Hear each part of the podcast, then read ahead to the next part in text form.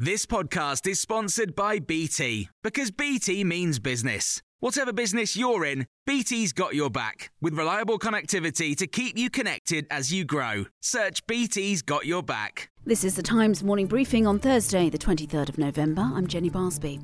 There'll be at least a 24 hour delay to a planned four day truce between Israel and Hamas, which was due to begin at 8 this morning.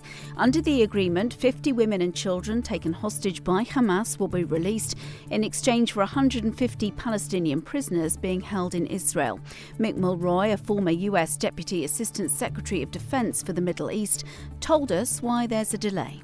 My understanding is there's issues when it comes to the logistics of getting uh, the hostages out and doing the exchange. But it's been very clear from the people that at least I've been talking to, the deal is still the deal and it's still going to happen. And because the deal is tethered together, the hostage exchange with the actual truce, to the ceasefire, that's going to also happen on Friday. Several people have been rescued by lifeboat crews as they attempted to cross the channel in a small boat last night. Photos have emerged showing groups of people being brought to shore in Dungeness in Kent by a lifeboat. It follows the deaths of two migrants less than a mile from the French coast yesterday afternoon. Meanwhile, new figures are expected to show a further increase in people arriving to the UK. Net migration stood at a record 606,000 last year, and there are estimates that the number could top 700,000 this year.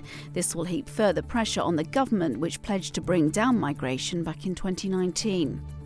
Elsewhere, the anti Islamist Geert Wilders is on course to win the Dutch election in what would be seen as a shock victory for his hard right Nationalist Freedom Party. Exit polls showed they secured 36 seats, eclipsing mainstream conservative and left leaning political parties, but not enough to govern alone. Nina dos Santos is a former CNN Europe editor. She said Wilders is renowned for his anti immigrant rhetoric, who wants to extricate the Netherlands from the EU. This will really worry a lot of uh, mandarins in Brussels and also other prime ministers in other parts of the EU. Because remember, it was only a couple of months ago that everybody was saying Poland has voted in Donald Tusk. This is pushing back on the far right. Well, now the pendulum in Western Europe, not Eastern Europe, has swung right back.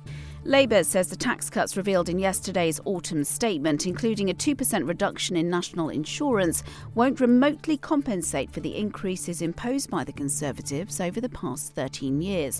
The Chancellor also announced a £10 billion a year tax break for companies would be made permanent. Speaking to Times Radio, Jonathan Reynolds, the Shadow Business and Trade Secretary, said the policies proposed by the Chancellor fail to tackle economic instability. It won't on its own fix the problem because the first thing businesses tell me is they need some stability and they haven't had that under the Conservative Party for your frequent changes of policy and minister. Think about HS2 cancelled overnight. Think about you know the changes to phasing out petrol and diesel vehicles. Um, you know you can't really trust the government to keep their word. And rescue workers in India think they're a matter of hours away from rescuing 41 miners who've been trapped in a tunnel for 11 days now. They were building the tunnel when a landslide caused part of it to cave in. You can hear more on these stories throughout the day on Times Radio.